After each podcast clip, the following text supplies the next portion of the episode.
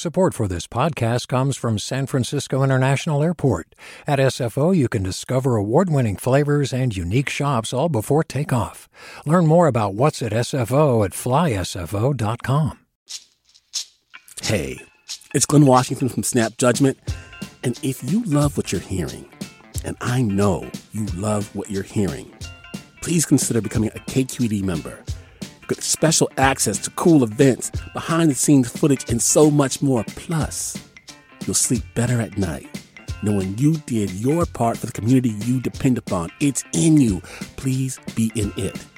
Visit donate.kqed.org slash podcasts to sign up now. That's podcast with an S. Thanks. From KQED.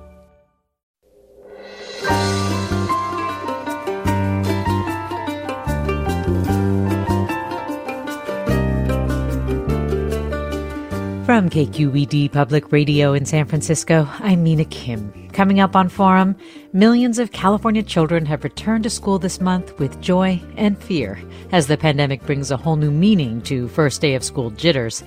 The stress of positive virus tests and the scars of the last 18 months have accompanied the usual excitement of a brand new school year. As a fraction of schools have already had to quarantine classrooms due to positive tests, we take a closer look this hour at California's reopening guidelines for keeping kids safe amid the Delta variant. Join us.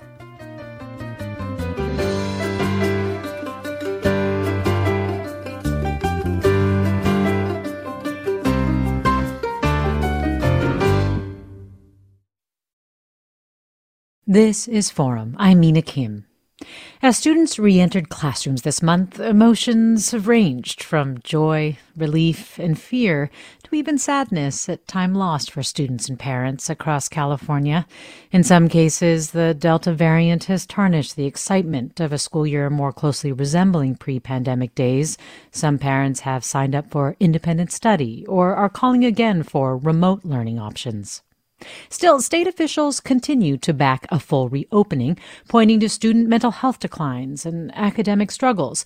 So this hour, we review California's guidelines for keeping kids safe and take a closer look at how some districts are implementing them. And joining us first is Gudiel Crosthwaite, Superintendent of Lynwood Unified School District. Superintendent Crosthwaite, thanks so much for joining us. Good morning. Thank you so much for having me here. When was your first day of school and how did it feel to launch a full reopening as superintendent?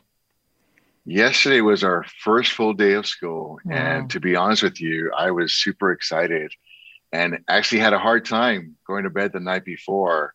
Woke up extra early to be at our school sites. And it was a very emotional day for me because it was the first time in almost uh, 18 months that we saw all of our kids and staff back at our school sites and it was just really a warm feeling. And it also just was an indication and a reminder that we have persevered and here we are and we're doing the right thing by kids.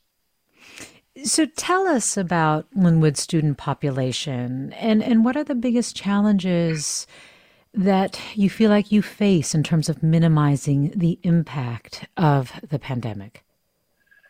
Lynwood is located about 10 miles south of LA and we are a historically underserved community. We currently serve about 13,000 students. Uh, 94% or so are unduplicated count or uh, qualify for what's known as free and reduced lunch. And our demographics are about 94% Latino and about 4 to 5% African American. Uh, and again, we have two high schools, uh, two middle schools, and 12 elementary schools, and, and a preschool at every school site some of the biggest challenges for us is that you know during the the pandemic and during that surge for a community of about 73,000 people we had over 13,000 who tested positive during the months of January uh, and December of last year. And so of course the community was hit hard. And for us as educators as much as we were trying to emphasize the academics the social emotional well-being the reality for our families is that many of them didn't have the luxury to work remotely and they had to go into work and they had to overcome their anxieties and their issues but for them If they didn't work, then they couldn't put food on the table and pay for their housing. And on top of that, dealing with the social justice issues across our nation, mm-hmm. it was uh, extremely challenging um, and created some additional challenges for our families. And I would say that aside from that, one of our challenges in our community is unfortunately families had to decide do I pay for the broadband internet access mm. or do I use what little I have to make sure that our family has food on the table? And families shouldn't have to make those decisions. And and those are just a just a little sample of just some of the challenges that we had here in our Lynwood community. Well, I know that California has mandated masks for all K 12 students when indoors at schools and required vaccines or regular testing for teachers and school staff. With the high numbers that you've had, where have you enacted stricter rules than the state has mandated or recommended? Well, one of the things that we did early on is because we did not have sufficient even COVID testing last fall. We were able to gather the support of our Department of Public Health, LA County Board of Supervisors, and we partnered with St. John's to make sure that we had additional testing here in the community. And then on top of that, once the vaccines became available, we had our students and our family and community members create uh, public service announcements in English and in Spanish that they can see that the vaccines were safe and effective. We have a mobile uh, vaccine clinic with St. John's that's on our campuses on, on Mondays and Wednesdays. And that's been instrumental. But on top of that is reassuring our families, our kids, and our staff that we are doing everything that we can to make sure that they're safe. So, one is making sure that they have accurate and timely information, uh, making sure that the uh, information is accessible to them. So, one of the things that I do as a superintendent is I have a monthly Facebook Live. I have a weekly phone call that goes out to the community. And oftentimes, I'm also uh, making sure that any information that comes to us from the Department of Public Health is also being transmitted to our staff and our families in an easy and accessible format. And then on top of that, we worked with our staff. And so what, one of the things that we heard very loudly from them is they wanted to make sure that not only we had face masks as a non-nego for our students and staff, but that we also had proper ventilation. Mm-hmm. So initially we did buy the sneeze guards, but we actually contracted with another company to help us ensure that we're properly maintaining our HVAC system. We purchased the MERV 13 filters, which is one of the things that was initially recommended, and, and really doing a lot of training to make sure that we have staff that have the capacity for the contact tracing. And then additionally, one of the things that we were fortunate enough with the LA uh, County Office of Education and the Department of Public Health is we're part of a pilot program where we're going to start the weekly testing of all of our students and staff. Mm. And we're doing this not because we're concerned about the transmission happening at schools, but because it's also an, an early indicator for the community so that we can help contain and stop the spread of, of COVID 19. That's interesting because I do know that uh, districts across California have chosen a range of testing strategies, and it's interesting to hear what you have decided to go with. I want to bring Dr. Erica Pan into the conversation, California state epidemiologist and deputy director for the Center for Infectious Diseases at the California Department of Public Health. Dr. Pan, really glad to have you on Forum. Great. Thanks so much for having me this morning. As I'm listening to uh, Superintendent Crosthwaite describe the testing strategy that his district has come up with, I do want to ask you what are the best practices for testing uh, at schools, especially with regard to the Delta variant circulating right now? Yeah, that's a great question. And um, I think what we have tried to do is provide sort of a menu of options because um, just like other aspects of, um, of school protection and prevention, there are some things that are uh, easier to operationalize than others. And all of these layers help together. You know, if we talk about that sort of layers of Swiss cheese to prevent virus transmission, and every layer helps. Um, as far as some, you know, different variations, I think both uh, we and the CDC uh, talk about as levels of transmission are higher in a community. Um, so right now, when a lot of case rates are high in many communities, we um, we think testing, you know, more frequently can be more useful. Um, and then there are some techniques where, at my daughter's school, actually they're doing pooled testing where they're um, able to test the kids and the the teachers, uh, and they're actually going to start uh, trying to do it twice a week now, but they they pool it so that they can get the whole classroom all in one test, and then you can do a screening. And then if any of those are positive, which um, you know many schools have done this in other settings, especially at the end of last year, and had none. And then if you do have one, then you go back and test individually. So increasing frequency, um, certainly, you know, it's there's a few different reasons to be doing it as well. It's kind of to get a general sense of what your levels are in your community. Um, and then preventing cases coming into the community um, and just being able to monitor that over time. And so, operational issues aside, if you could just recommend the best frequency, would you say it's weekly? Um, again, it'll depend a little bit on the levels of community transmission because that's where, um, you know, again, we've seen over and over in other um, settings that even when community transition is high, uh, you can keep uh, the school setting safer. But one of the ways to do that is is testing and or increasing testing. So you know the highest frequency, the range is up to two times a week, but weekly is reasonable. Some schools have sort of rotated their testing amongst different people, you know, every two weeks. So I think there's a variation, and that's okay. I think every bit of data and every layer of, of mitigation is helpful.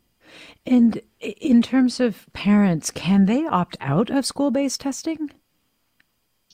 I think each school is handling that uh, individually at a school level.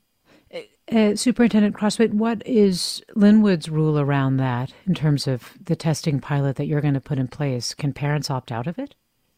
We want to work with parents to educate them on the importance of testing and making sure that they feel comfortable with it. Whereas at the same time, we want to provide them with options so that if they don't give us consent, we won't be able to test the students, obviously, but we don't want to exclude them at the same time. So we're hoping that all of our families here, as we start getting the consent, that they'll be supportive and understand that this is uh, something that will help and benefit the entire community, aside from the students in the actual classroom. How are the schools enforcing, say, the, the state mask mandate?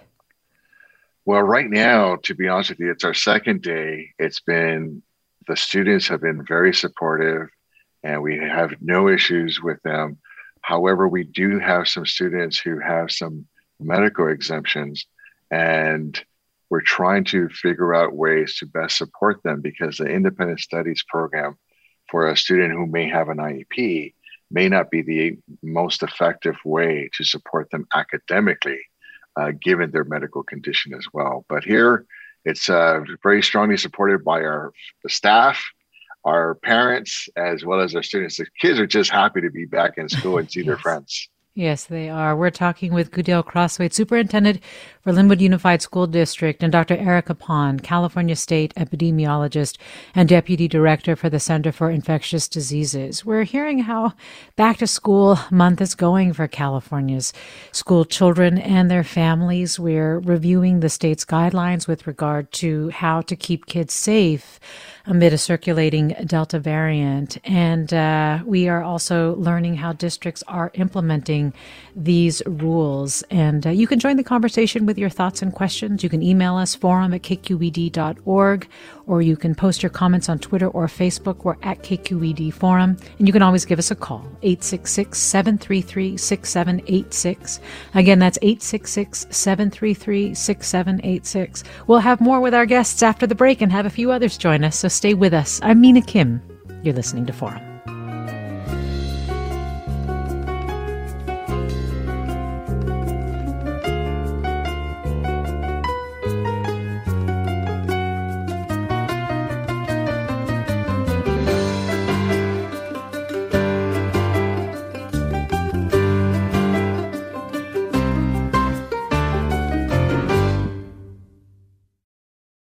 Support for Forum comes from San Francisco Opera. Set 10 years after a school shooting, the critically acclaimed opera Innocence takes us into a complex emotional journey where our understanding of innocence and guilt is constantly upended.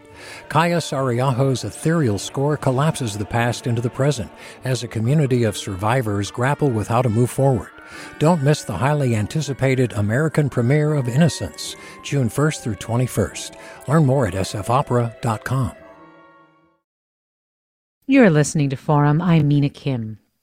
We're looking at what you can expect at schools trying to navigate a full reopening as the pandemic continues. And we're talking with Dr. Erica Pan, California State epidemiologist and deputy director for the Center for Infectious Diseases at California's Department of Public Health. Supervisor Gudiel Crosthwaite is with us. Uh, sorry, Superintendent Gudiel Crosthwaite is with us, Superintendent of Lynwood Unified School District near Los Angeles. And also joining us now is Vanessa Rancaño, education reporter for KQED. Hi, Vanessa. Hi, Amina. Vanessa, just before the break, Superintendent uh, Crosthwaite mentioned independent study, especially for kids who may have some medical issues that would prohibit them from being in a school classroom potentially. But uh, what I wanted to ask you was there have been quite a few changes this school year with regard to uh, distance learning options, remote learning options. Could you remind us how they changed for 2021 22? Sure. So I think you have to remember that distance learning as we came to know it last school year was this pretty exceptional thing, right? Lawmakers actually had to create these new rules to govern how that was going to work. And they let that law expire. I mean, they really wanted to see a full return to in person learning. And so when that law expired, we're in a way going back to the status quo. And traditionally, the tool that we have for kids who aren't going to be in the classroom to study is independent study. So they made some changes to bolster how independent study is going to work, right? Like stricter curriculum requirements and stuff around instructional minutes. But basically, districts are having to figure out how to serve far more kids through these independent study programs that were traditionally pretty small. And to give you an example out of Oakland Unified, where I was doing this um, reporting, that program typically serves about 200 students in a year, almost all high school students, right? It might be like 15 or 20 K through 5 students. And going into this school year, they had over 600 students enrolled and more than 200 students on a wait list, which I'm told has continued to grow. And mm. it was more than 300 kids that were TK through fifth grade students, which is really this like new ball game for them. So it's it's been a really messy rollout um, in Oakland for sure, where they're still understaffed. I was just checking in with a parent this morning who her, her elementary age kids still don't have a teacher. It's central office staff that's sort of sitting in with them on Zoom for half half an hour each day, and then they're wow. doing um, work packets at home, right? I mean, they're severely understaffed and schools around the state are dealing with staffing shortages in general. So it's not a great time to be trying to fill, you know, a dozen or more teaching positions. Superintendent Crosthwaite, how have you managed to set up an independent study program for students who do not want to be in person. And have you experienced some of the same challenges of having enough teachers or being swamped with applications? Yeah, we actually had additional teachers in preparation. And we really weren't sure what numbers we were going to see for independent studies. Yeah. But to be honest with you, we were preparing for about 10% of our kids, given the circumstances and what we experienced here in the community with the surge. And so we were anticipating over a thousand students would be more than uh, a little bit about close to 10, close to 10%. And the reality is that we actually have uh, less than 2% of our students who have opted to enroll in the independent studies. And so we, again, we're just in our second day. We had families who inquired we had close to 500 families who inquired about the independent studies uh, by the end of last week, and then about 180 who actually attended the uh, required orientation. Uh, but we have had an increase. So normally in a regular year, we would have between 140 to 200 students in independent studies, primarily at the secondary level. And right now, we're closer to 300 who are interested uh, K 12 the difficulty that we're having or the challenge that we're trying to overcome is how do we support students who may have to go into quarantine and not only for the 15 days to kick in the independent study yes. but again we don't want those kids to be left home alone with a packet without the support of a teacher and then fall further behind. And so we're trying to, as our board mentioned last night at our board meeting, we're not about the minimum about or meeting compliance. We're about doing what's right for the kids. So right now, for example, if if a student in a very short time frame did infect in fact get infected or needed to quarantine, they would be sent home with a packet for that quarantine period, whether it lasts 10 days or 14 days. Is that what you're saying? We have the packets ready for the elementary. At the high school level, we partner with Apex, which is an online platform to support students during that. However, one of the things that we have in our system is all of our teachers across the district have what's known as a matrix and it's basically a focus in terms of what they're going to be teaching during that those five weeks so regardless of what school you're at what teacher you have in, in our district we're all emphasizing that same content area and we can reinforce that if a student does need to go home and follow mm-hmm. up with mm-hmm. some additional support as well but it sounds like your hope is to be able to create a virtual option, meaning where they may have a live teacher for some of that time if they're in yes. quarantine. Yes, absolutely. Because it's so important for us to be able to check in on the kids and follow up and see what they're doing and support the families because our families are not at home. They're off working. And yes. we want to be able to find something that's a nice balance between having to stay home for everyone's safety, but at the same time, making sure that that student and that family is supported because our families may be working two jobs, and if they have to come home at night or miss a day of work to stay with their child, that's another challenge as well. So it's a little bit unique here, but we got to be creative and figure out how do we best support all of our families, even when they have to quarantine and stay home. I know you need to leave us, but I, I am wondering, especially in light of the initial challenges that you described, especially in the last 18 months, if you are seeing evidence of sort of pandemic impacted students, we know that students have gone through a range of, in some cases, traumas and tragedies in their families as a result of the pandemic. And if you are seeing that, what have you put in place to try to address that? Great question. Uh, right at the very beginning of the pandemic, around April, we actually set up a hotline that's um, operated by our social workers and it's basically a mental health hotline for our students and our families. And by the end of the summer, we had serviced 800 families. We quickly expanded our food pantry that was servicing about 50 families a week to more than 500 families every week. And we had to partner with our local churches, the uh, Lynwood City, the Sheriff's Department, because we had cars lined up for blocks waiting for access to the food. The other thing is is making sure that we continue supporting our teachers. And as of this year, we have already had four sessions to support our teachers with mental health because we want them to be as best as they can in order for them to be there for our kids. And again, these are partnerships that we're developing with our local nonprofits, including Kaiser, because we don't necessarily have that expertise, but we also recognize that there are some things that we need to do differently and we need to take care of each other make sure that we're there 100% because otherwise we can't be there 100% for our students. Well, I understand there's been some additional state and federal pandemic funding to try to address that. So my hope is that uh, that is a help to you. Superintendent Crosthwaite. really appreciate having you on. Thank you so much. Enjoy the rest of your day. Gudiel Crosthwaite, Superintendent of Lynwood Unified School District. Still with us is Vanessa Rancaño, Education Reporter for KQED, and Dr. Erica Pan, California State Epidemiologist and Deputy Director for the Center for Infectious Diseases at California's Department of Public Health. And, and Dr. Pan, I just want to back up a little bit and review some of the core um, state mandates that we've had. One of them being, of course, uh, masking indoors. One of the questions that we get a lot from parents and listeners is why not require masking at all times, including outdoors, and just only to remove them when eating?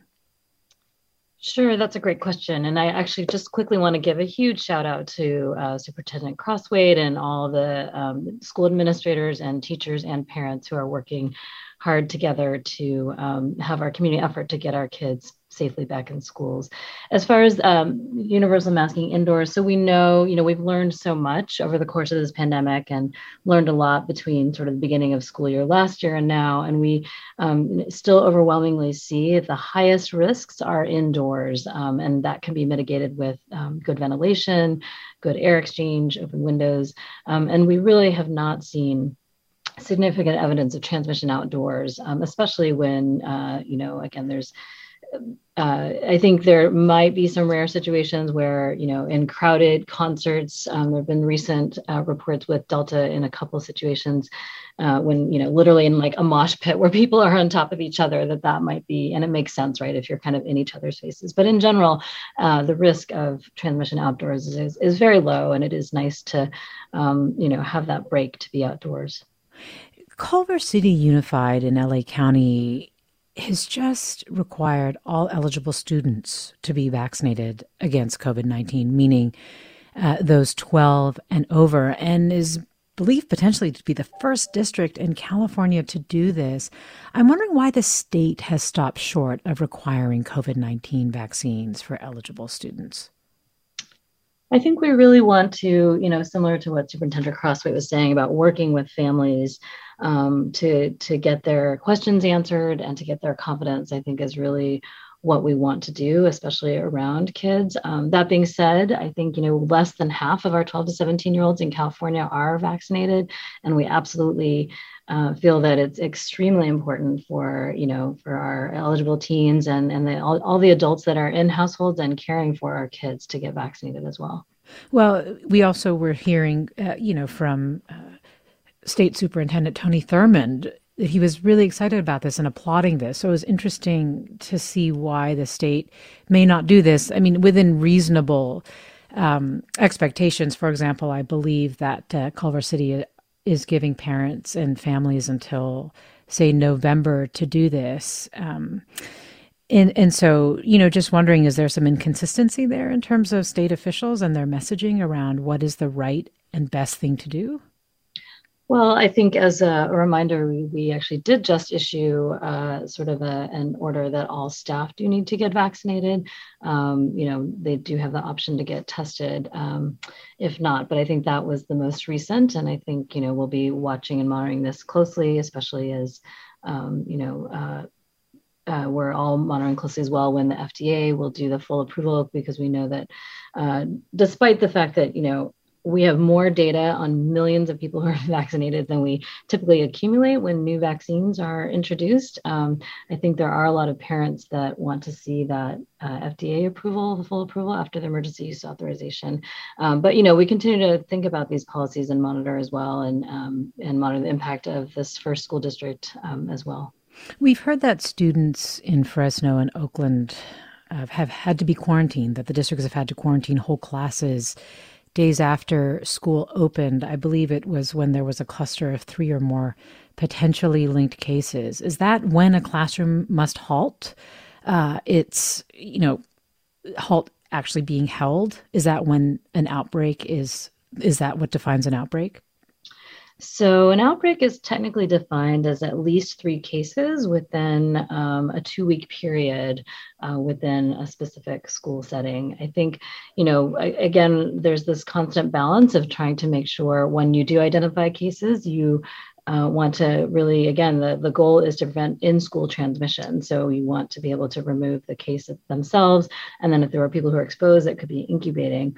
That being said, that's the other great reason uh, for universal masking indoors. And what we've done, given data uh, again from other states and, and the CDC also supports this having what we call a modified quarantine. So if the individual case and the, the student uh, who was exposed are were both wearing their masks correctly, they can actually continue to be in school. We're calling it a modified quarantine, and they can actually still continue to attend and ideally get tested as well but it's another way to try to minimize disruption in the schools. Um, so again, that balance of uh, trying not to have any in-school transmission, um, but also having as much in-seat time as possible.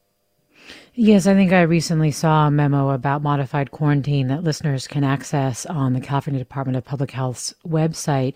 What is the best practice, Dr. Pan, when a student tests positive? What should what should happen immediately, and what should parents do? Sure. Uh, so uh, the most immediate thing, of course, is to uh, if the student has been in school or or staff for that matter, because typically we are seeing a lot more adult cases rather than, um, especially pre-vaccination. Hopefully, that will. Um, you know, vaccination in general, again, is our key tool to minimize the possibility of um, in school transmission. So, if a case is identified, that case should be isolated. It's a 10 day period um, of isolation at uh, away from others. And then there should be a contact investigation or contact tracing, as people have been identifying it as, which is to figure out who might have been, um, you know, with that person, you know, for longer than 15 minutes, uh, sharing airspace. And then the, what comes into play here again, as far as the modified quarantine, is if both were wearing masks and they were doing it correctly and it was monitored, then they can do this this modified quarantine where they can still be in school. They're um, they're not allowed to do other out of school activities. So that's why it's what we're calling a modified quarantine. But again, really trying to prioritize um, in seat and in school instruction um, and uh, minimize transmission. I want to invite into the conversation Dan Stepenosky, Superintendent of Los Virgenes Unified School District. Dan Stepenosky, thanks so much for joining us. Thanks so much for having me. And just briefly tell us about Las Virgenes, really quickly, for, for our listeners who might not be familiar. Sure, we're right on the uh, LA County and Ventura County border. Um, about uh, four cities uh, Westlake Village, Agoura Hills, Calabasas, Hidden Hills are cities, 10,500 students. Uh, a great place to live, work, and go to school. You have said that the biggest challenge you think for parents will be quarantining when cases occur. It's not a matter of if, but, but most superintendents and, and health experts agree that there will be cases. And we've already seen, of course, a few um, as schools have opened. But why do you say that the biggest challenge for parents will be quarantining? Sure. Great question. And I think it gets back to the modified quarantine, which is confusing for for parents. Mm. It's confusing for staff, confusing for me. Um, and since since we sit, since part of our district is both in Ventura County and LA County, that makes it even more interesting. LA County is not following a modified uh, quarantine. Um, so if there, you know, if there's a, a, close contact in classrooms, they have to go home. Ventura County is, and it's really confusing to parents um, to explain that to them because it's, you know, if you think, well, my child's a close contact, you know, they probably should be home the challenge, the other challenge is, you know, my request to Sacramento, what really helped schools and parents, and most importantly, kids, is a little more flexibility on a virtual academy and virtual instruction. When kids are quarantined, you mean? Yes, exactly. Uh, the governor and the legislature, you know, got rid of the flexibility we had last year to, you know, encourage um, schools to reopen. I get it. We were the first to reopen in all of LA County. There's 80 school districts in LA County. The kids need to be in classrooms with each other and with their, you know, amazing teacher. But of course, as you said, and the good doctor said, there's going to be cases, um, and there's going to be quarantine. And right now, the only mechanism to provide support for students when they're quarantined is independent study, which is clunky and really scary to parents. Like, what do you mean I'm getting independent study? That just sounds like packets and no connection We've built virtual school and the state's not funding it. We're mm-hmm. paying for the teachers, hoping that the, the governor and legislature course correct on this. Um, but we've built a short term virtual academy. And it can be just that a short term location for the kids to be, to receive direct instruction from Zoom classrooms, from online teachers as they stay home. We don't want those poor kids who haven't been in class much to be further isolated from their teacher and classmates. Mm. Well, I would like to ask you more about that after the break. Stay with us. We're talking about all the changes for 2021 and 2022 academic year. Stay with us. I'm Mina Kim.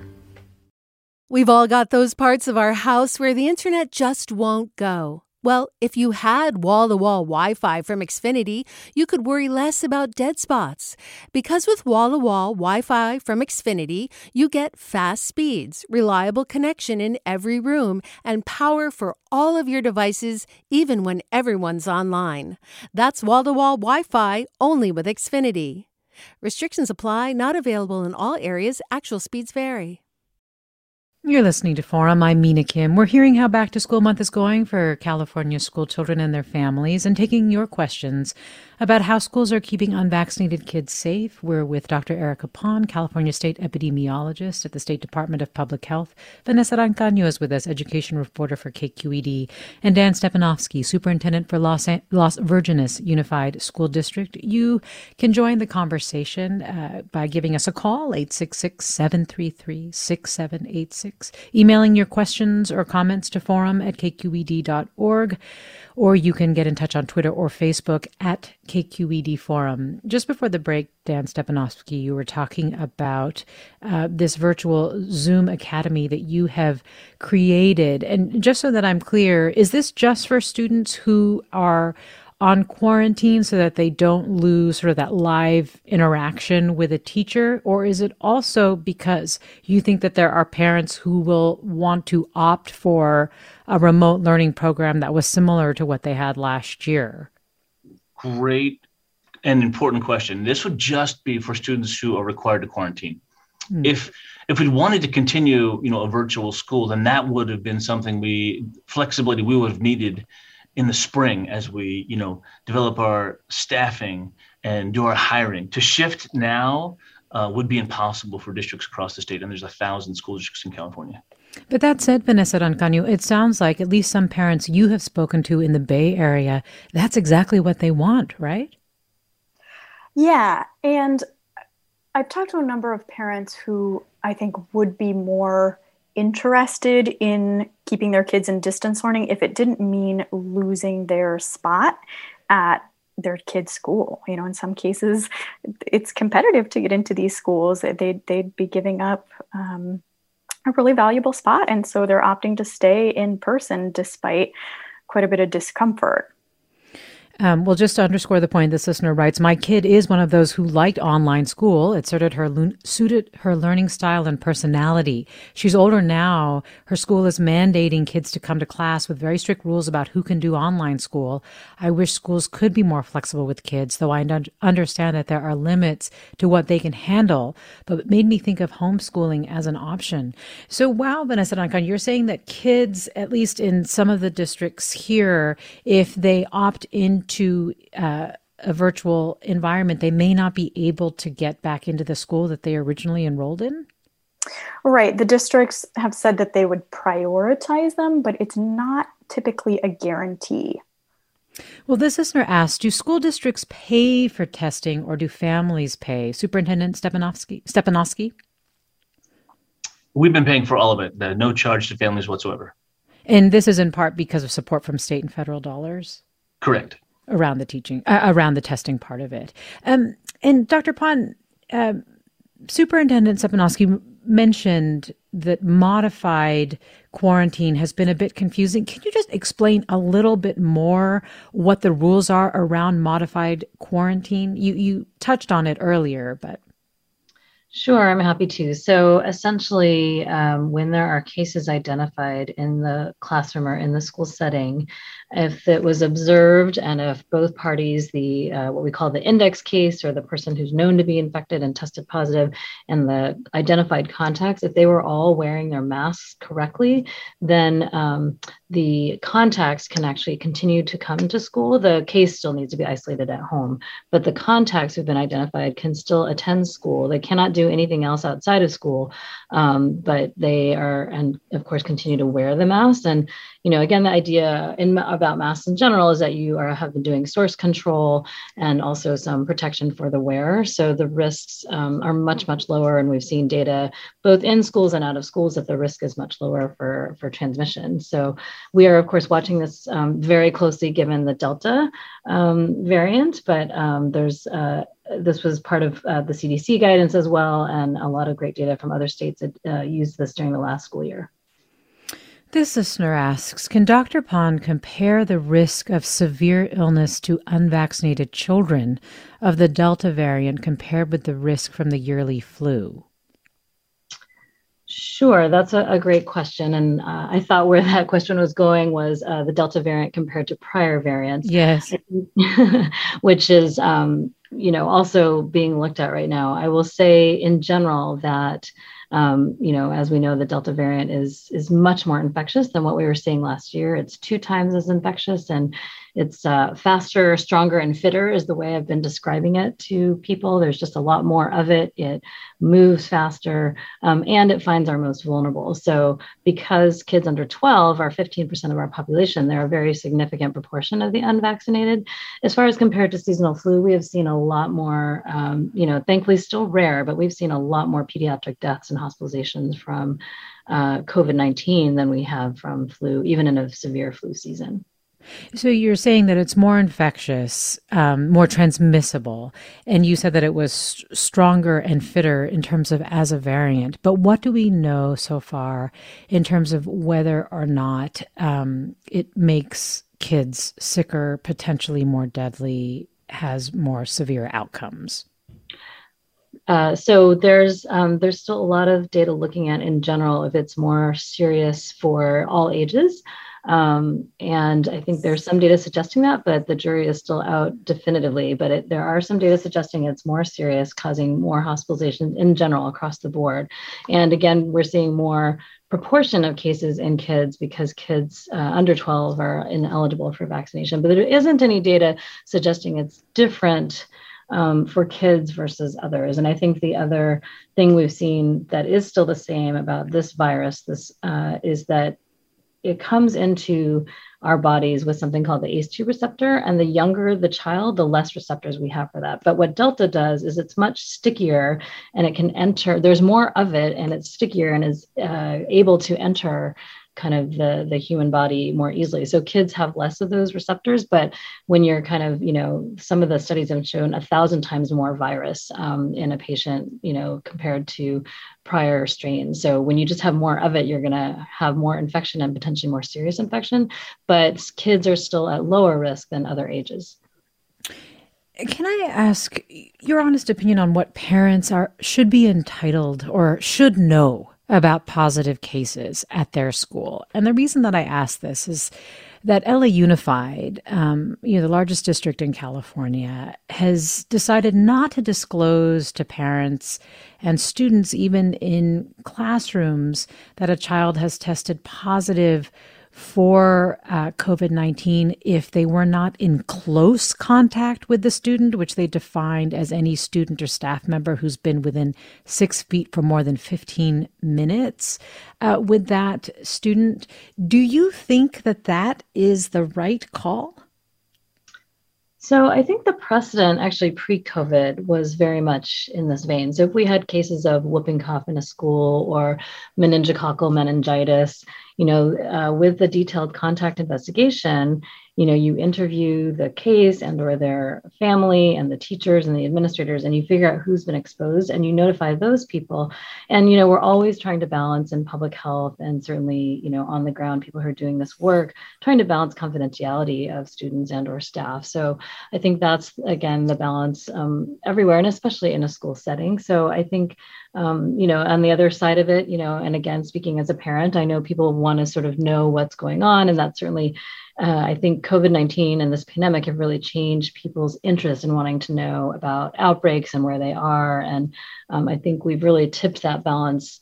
Um, more in the direction of more public information about, um, but I think historically and our precedent in public health has really been to notify the people that need to know that are directly impacted and then give important prevention messages to those that were not directly impacted. So I think it's a delicate balance and each each school district and school needs to find that balance. Yes, well, certainly you wouldn't need to identify the student, but if they were in the classroom, in the classroom, don't you think parents should know? I think if they're in the classroom, they will most likely be identified as a, as a contact. Um, this listener asks, What are the rules around school sports? I see kids playing with masks half on, and this feels like a super spreader event. How are schools handling parents showing up to watch games and the like? Superintendent Stepenosky, do you have any uh, response for this listener about how schools are handling parents showing up to games, kids not always masking properly when they're playing sports? Sure, great question. I've got two kids playing high school sports myself. Um, it's interesting. We're waiting for some CDPH updates that we haven't received yet. We received our first one yesterday. Um, essentially, they're supposed to be masked up during practices and not required during games or heavy exertion. And there's just, I believe, yesterday, uh, a masking requirement for any indoor um, spectator events that have a thousand or more uh, students. So those are the those are the restrictions that I'm aware of right now. Last year we had mandatory testing for student athletes uh, each week. We're ramping up to return that in position, but I, I, I haven't seen anything any requirements from CDPH on that yet. Do you have anything coming down the pike, Dr. Pan? Yes, we are actively working on that, and uh, we do know there's a lot of questions. So thanks for your patience on that. Um, we're actively working on on issuing that um, those updated recommendations. Courtney writes, I would like to know Dr. Pan's honest opinion about schools remaining open with COVID cases continuing to rise again. Do you think we'll make it through doing in person instruction? Yeah, great question. I am glad you're asking that because I know it is top of mind for parents. And again, I'm a parent myself. I'm a pediatric infectious disease specialist, and I, um, again, weighing all the uh, pros and cons. I think we've seen so many downsides of our uh, of kids being at home. Uh, my husband is actually a pediatrician as well and is seeing a lot more obesity which is going to lead to more diabetes not to mention the emotion, emotional and social developmental issues so and very importantly, I think with all these layers, if um, and it's a community effort, so it's the school administrators, it's parents working with their kids to talk about the importance of masks and wearing them. Um, but we have shown, uh, and in other countries that saw Delta sooner, if if all these layers of mitigation um, are used. And again you can ramp them up and down depending on the levels of transmission. And you know uh, we that's why also we have provided you know free testing resources for all schools. That's another way just another tool on top of the others to help uh, prevent cases in schools. So i am uh, really grateful that kids are back in school, and I am optimistic that we um, will keep them in school. And as as mentioned, we want to manage expectations. There are going to be cases, as we've been discussing, um, and you can act on those quickly to prevent outbreaks and prevent in-school transmission. Which again, we've seen over and over, more and more data showing that that's possible. Again, Dr. Erica Pan is with the State Department of Public Health. Vanessa Rancano is education reporter for KQED. And Dan Stepenosky is superintendent for Las Virgenes Unified School District. You're listening to Forum. I'm Mina Kim. Dr. Pan, I guess another way to ask that question is Do you see any scenario when the state would close schools again, like was done in March of 2020? What would be the conditions that would require that kind of action again, given the fact that we are dealing with a more virulent, more transmissible virus? Yeah, I think um, really the more important thing is going to be doing a lot of the things we talked about at that local level of, of uh, kind of swooping in and making sure when you see cases or even outbreaks that you're acting quickly to prevent additional cases. And I think that is really the strategy that we are emphasizing. I think we've again seen the importance of our schools being open and a huge loss from the, the last year and a half. And our highest priority is to keep schools open and keep our kids in seats. So, um, you know, obviously we want to keep our schools safe and that's what all these measures are for. And i have confidence that with these measures and if again as our community effort and just uh, since i haven't emphasized enough vaccination is really key and we need to make progress on our teenagers that are eligible. And as soon as we get that approval for under 12 year olds we want to emphasize the importance of getting uh, kids under 12 vaccinated as well. But right now every adult who is living with kids who are in school and certainly schools and um, staff and administrators getting vaccinated is also the way we will keep our kids in school. What are you hearing about when children under 12 will be eligible for vaccination, Dr. Pan? Yes, great question. I know many are anxious to hear. And my understanding is that um, uh, Pfizer may be submitting their data for uh, 5 to 11 year olds as soon as next month. Um, so I think you know definitely this fall is is the hope that we will see submission from the manufacturers uh, for approval for that five to eleven year old age range, and hopefully approval soon after that. This listener writes for the superintendent. How are the teachers in his district coping? I worry about burnout of the teachers from the last two years of online and then in person COVID teaching. And do you have enough teachers? Dan Stepenosky? Great question um, none of this happens without you know amazing and dedicated teachers in the classroom. And that's something we're watching very closely. We're worried about the anxiety and stress in our students and our staff uh, at the same time. So it's checking in. I was walking school sites uh, this morning. We drove to all of our 14 schools just today and dropped off a soft pretzel and a note for all of our 1100 staff. So it's I think it's all it's, it's a lot of the little things, lifting each other up, kindness and gratitude, um, and staying flexible. It we're all a bit surprised that it's not more normal right now, but I think Dr. Pan hit it. We can do this, um, and we have to thread a needle. We have to keep people safe, but obviously we can't, you know, have our kids home for you know more time. They need to be with each other and be in classrooms. So it's it's a challenging operation and balancing act, um, and it takes all of us uh, to do the right thing. If your child doesn't feel well, you're staying home until we get it checked out. Same with our staff also. So our decisions, like never before, impact those around us. And I've shared that with our parents. I've said, look, look, if you send your child in and he doesn't feel well, that impacts all of his friends sitting around him, all the classmates, the teacher. Um, so it's you know, well, it's frustrating to have a kid home for a short period of time to figure out what's going on. It's it's the important long term thing to do to help everybody. Vanessa Rancaño, we've been talking about specific districts and how they are implementing the state guidelines. But what have you find found as the best resources to find specific information about how individual districts or schools are implementing um, the the the mandates as well as the recommendations of the state? I mean, you have to go to the individual district, and some have better websites than mm. others. Some are pretty tricky to navigate. I think some districts have been better than others in terms of communicating directly with parents, um, but some have, you know, FAQs on their sites. Some have sort of grids that they've created with protocols. Um, so it really yeah, varies. it, it really does.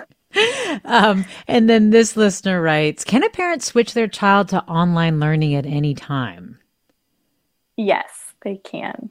They should. At least the districts that I've reported on here, they will all allow that. And then legally, they're required to move students back to in person within five days, um, which is logistically a bit complicated for districts. Um, and I think I think that um, folks who run the independent study programs might work with parents to try to say, you know, it's a really bad time. Like we're in the middle of assessments right now. Why don't you wait a couple weeks and then move something like that? But if a parent really wants to go back, they've got to do it within five days. Mm, and uh, Superintendent Stepenosky, I've been understanding that schools have to have some kind of a re-engagement strategy if students don't regularly attend their online or independent study check-ins. Yes, absolutely. I mean, and that's an important part of it. We uh, increased the number of counselors we had. We brought in uh, LMFTs. We did some targeted class size reduction. But yeah, we worry a lot about students who, um, you know, drop off the radar, stop communicating and connecting with us. And we've done everything from phone calls to home visits. Uh, it's been effective, yeah. but it's uh, it's a lot of work. We have less than a minute, but I do wonder what keeps you up at night. What are your hopes for this year? What keeps me up at night? Yep everything. There's just so much to have to consider, isn't there? Well, really appreciate having you on, Superintendent Stepenosky. Thank you very much. Superintendent of the Las Virgenes Unified School District. Also, so glad to have Vanessa Rancaño of KQED, and of course, Dr. Erica Pan, California State Epidemiologist uh, with the State Department of Public Health. And you've been listening to Forum. Tina Lauerberg produced today's segment. Forum is also produced by Ariana Proehl, Blanca Torres, Grace Won, and Nina Sparling, Susan Britton, our acting senior editor, Judy Campbell, engineers Danny Bringer, Katie McMurran, and Chris Hoff, interns Kimia Akbari and Jennifer Eng. Our executive editor is Ethan Toven-Lindsey. Chief Content Officer is Holly Kernan, and I'm Mina Kim. Funds for the production of Forum are provided by the members of KQED Public Radio and the Germanacos Foundation and the Generosity Foundation. Support for Forum comes from San Francisco Opera. Set 10 years after a school shooting, the critically acclaimed opera Innocence takes us into a complex emotional journey where our understanding of innocence and guilt is constantly upended. Kaija Saariaho's ethereal score collapses the past into the present as a community of survivors grapple with how to move forward. Don't miss the highly anticipated American premiere of Innocence, June 1st through 21st. Learn more at sfopera.com. We've all got those parts of our house where the internet just won't go. Well, if you had wall to wall Wi Fi from Xfinity, you could worry less about dead spots. Because with wall to wall Wi Fi from Xfinity, you get fast speeds, reliable connection in every room, and power for all of your devices, even when everyone's online. That's wall to wall Wi Fi only with Xfinity. Restrictions apply, not available in all areas. Actual speeds vary. All over the country, we need to improve reading in Wisconsin. Schools are changing the way they teach reading. I'm calling for a renewed focus on literacy. We have gotten this wrong in New York and all across the nation. And it's happening because of a podcast. I think your podcast has changed my life. And I'm going to share this podcast with everyone I meet. Sold a Story investigates how teaching kids to read went wrong. New episodes of Sold a Story are available now.